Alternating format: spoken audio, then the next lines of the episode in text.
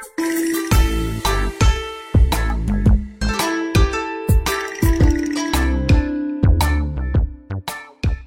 里铺人民广播电台，长见识，长谈资。这里啊是。大汉的密史趣谈，欢迎各位小伙伴前来捧场。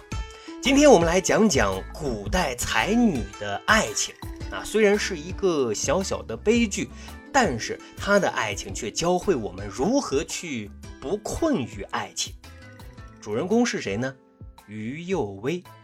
听听这名字，多温婉，多美好的名字呀！这个呢是一个落魄的穷酸秀才，啊，能给自己的小棉袄最美好的期许了。为此呢，他也是竭尽全力的去栽培、去抚育啊，希望自己的小棉袄能够卓而不群，娇而不艳。小姑娘于幼薇更是不负期望，年少聪颖，五岁诵诗，七岁习作。到了豆蔻之年啊，因为鲜有的才情和文采，加上特别俊俏的模样，就已经属于家喻户晓、名满长安城了。有一天呢，长安城里啊，有一位诗词界的大咖，专程前去相见。怎么说呢？这个大咖啊，确实被惊到了，而于幼薇也被吓到了。啊，这是怎么回事呢？这大咖是谁呢？这大咖呀，温庭筠啊，被称为花间派诗词的鼻祖。简单解释一下，什么是花间词派啊？这是一种小众的题材，大多呢是以非常委婉的表达方式去描写女性的美貌啊、服饰啊，以及她们的离愁别恨。因为这些词中所描绘的景物特别的富丽，意象特别的繁多，构图也是特别的华美，能够唤起人的。视觉、听觉，甚至是嗅觉的美感，从而啊是别树一帜，形成花间词派。而温庭筠就是花间词派的鼻祖。温庭筠呢，他就面试了于幼薇，没想到啊，少女是落落大方，才思敏捷，文采飞扬。温庭筠啊，那是立刻拍灯转椅子，收了于幼薇为自己战队的成员。但是呢。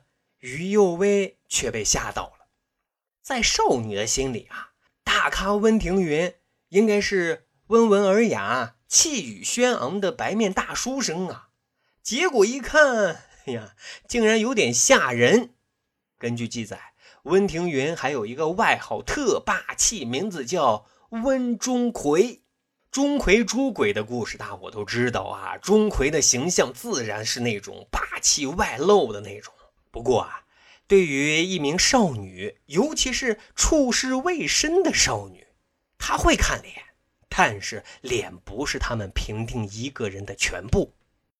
啊，后来呢，因为于幼薇的父亲去世了，家里就变得更加潦倒了。啊，为了生计，母亲呢就带着于幼薇搬到了平康坊去居住。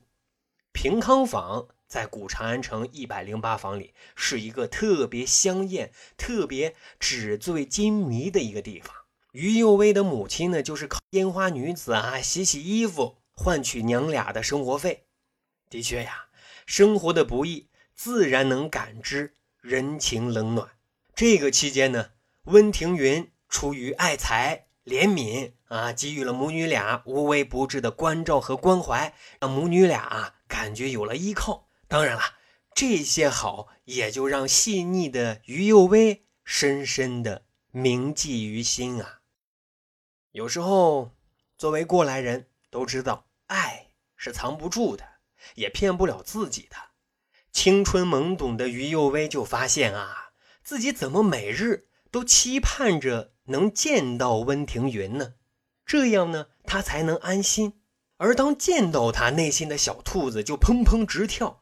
晚上睡觉的时候啊，也不由自主的在思念。可是呢，于幼薇又特别特别的失望，因为他暗送的秋波呀，温庭筠似乎收不到。温庭筠是真的收不到吗？怎么可能？咱猜测啊，也许温庭筠觉得不合适。啊，毕竟此时他已经是油腻的中年大叔了，而于幼薇啊，还是一朵娇艳欲滴的鲜花。老牛吃嫩草，嘿嘿，有点不地道啊。另外啊，也许在温庭筠的眼里，于右威就是自己的一个学生，你搞个师生恋出来也不是太美气呀。还有人说了，哎，是不是温庭筠是钢铁直男，不贪恋美色？哈，那这个就更大错特错了。花间派诗词的鼻祖绝非浪得虚名啊，没有丰富的阅历，怎能写出天下名篇的？但是不管怎么说啊，反正各种机缘巧合，温庭筠挺有节操。为了躲避于右威火辣辣的爱意，他出了京城去做官了。但是呢，你以为物理距离就可以阻隔心理的距离吗？那是绝对不可能的。温庭筠的出走，留给于右威的却是无尽的思念。他走的时间越长，于右威的煎熬就越长。于右威就把自己思念之情写成一篇又一篇的诗文，可又奈何啊？温庭筠仍然没有一字一句的回应啊！好在两年之后，温庭筠又回来了。啊，即使温庭筠依旧没有承诺，但对于于右威来说，能看见那也是一种幸福啊。可是啊，对于温庭筠来讲，这却是他不能承受的一种温柔啊。有一次啊，温庭筠家里来了一位客人，那这个人是新科状元，温庭筠的挚友，名字叫李毅。李毅呢？无意间就在温庭筠的家里啊，发现了于右威的诗篇。李毅呢，本身对于右威就有慕名爱慕的这种情愫，便求相识。各位，这真是一切正正好好啊！温庭筠就觉得这才是才子佳人啊，他们应该成双成对呀。于是呢，他就当起了红娘，牵起了红线，让李毅啊纳了于右威为小妾。李毅自然特高兴啊，那于右威。又会是什么反应呢？啊，我们似乎都能听到于右威心碎的声音啊！但是那个时代、那个处境，他又能怎么样呢？温庭筠对于他而言亦师亦长，他呀也只能听从意见，嫁给了李毅。好在啊，李毅对于右威还不错啊，于右威也希望过去的事儿能够翻篇，往后余生咱啊重新开始。但是呢，就在这个时候，一个人站了出来，摆了他们一刀。这个人是谁呢？这人啊，是李毅在江陵老家的原配夫人。她知道老公有了小妾，怒气冲冲的就赶到了京城，然后带着人把于右威一顿毒打，接着又逼迫李毅写下了休书，把于右威赶出了家门。而傻傻的于右威啊。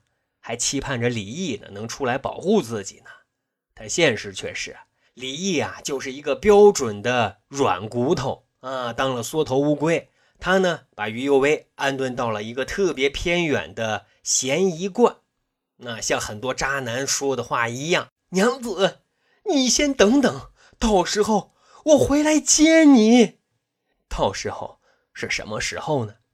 这让于右威望眼欲穿啊！苦等，只能让于右威发出“一求无价宝，难得有情郎”啊！无奈的于右威，他只能孤灯相伴，成了道姑，道号玄机。是的，于右威就是你们耳熟能详的鱼玄机，所谓的唐代四大才女之一，一个不羁的女子。而于右威由乖乖女的画风一下子变成不羁的女子，也是从此时开始的。求爱不得，被夫抛弃，敏感而脆弱，更没有安全感的于右威觉得整个世界都抛弃了她。那他这个世界叫什么劲儿呢？于右威是性情大变，在咸宜观大门口贴出。于贤基诗文后教啊，这么一张红纸告示，后教啊指的是等候指教，但实质上呢，行的是风雅之名，做的却是苟且之事。一大帮子假学士、土豪老板都是慕名前来，他们是不为对事，只求寻欢啊！各位，风月之地，最怕的就是动真情。可是咱们简单多情的于右威又陷进去不能自拔了。陈伟搞音乐的，是一名乐师。对于右威啊，一顿甜言蜜语、山盟海誓、逢场作戏。于右威呢，他就信以为真了，以为自己遇到了真爱了，还准备厮守一生呢。可是有一天啊，他竟然发现陈伟和自己的侍女绿俏有了私情，而绿俏坚称他们才是真爱，辱骂于右威放荡啊！俩人随即厮打起来，于右威失手将绿俏的头。撞在了墙上，当场毙命了。啊，于右卫就赶紧找人在后院掩埋了尸体，但后来还是东窗事发，被告官府。经过审理，于右卫被处死刑。啊，被执行的那一天，温庭筠他也来了。他挤开看热闹的人群，凑在于右威最近的地方。于右威看见了，淡淡一笑，说了人生。最后一句话，我真正爱过的人只有你，温庭筠。啊，说完之后，两个人泪流满面。刽子手手起刀落，于右威走完了二十六岁的人生。各位，多么唏嘘的一段故事！有人说啊，一个女人最好的姿态就是。不困于爱情，这话说的特好，尤其是现代女性，独立自主，不附庸于谁。爱情来临，享受爱情；爱情走了，挥挥手，不带走一片云彩。有能力去敢爱敢恨，更有能力去追逐自己的幸福，掌握自己的人生，而不是陷入爱情的泥潭不能自拔，死去活来。因为说到底。你是独立的主体，你为你自己而活。好，长见识，长谈资，这就是咱今天要讲的密室趣谈。密室趣谈已经开通了洗米团，加入洗米团，更多的付费节目以及专享动态，更多的历史边角料，跟大汉啊一起来深挖去吧。咱还有一个去扒历史的小分队，如果您对历史边角料感兴趣，欢迎大家关注十里铺播客频道微信公众号，然后回复数字一啊，大汉的个人微信。经过简单审核之后啊，大汉就会邀请您进入这个小分队当中，咱就可以谈聊历史段子。本期节目就这样，感谢收听，下期再会。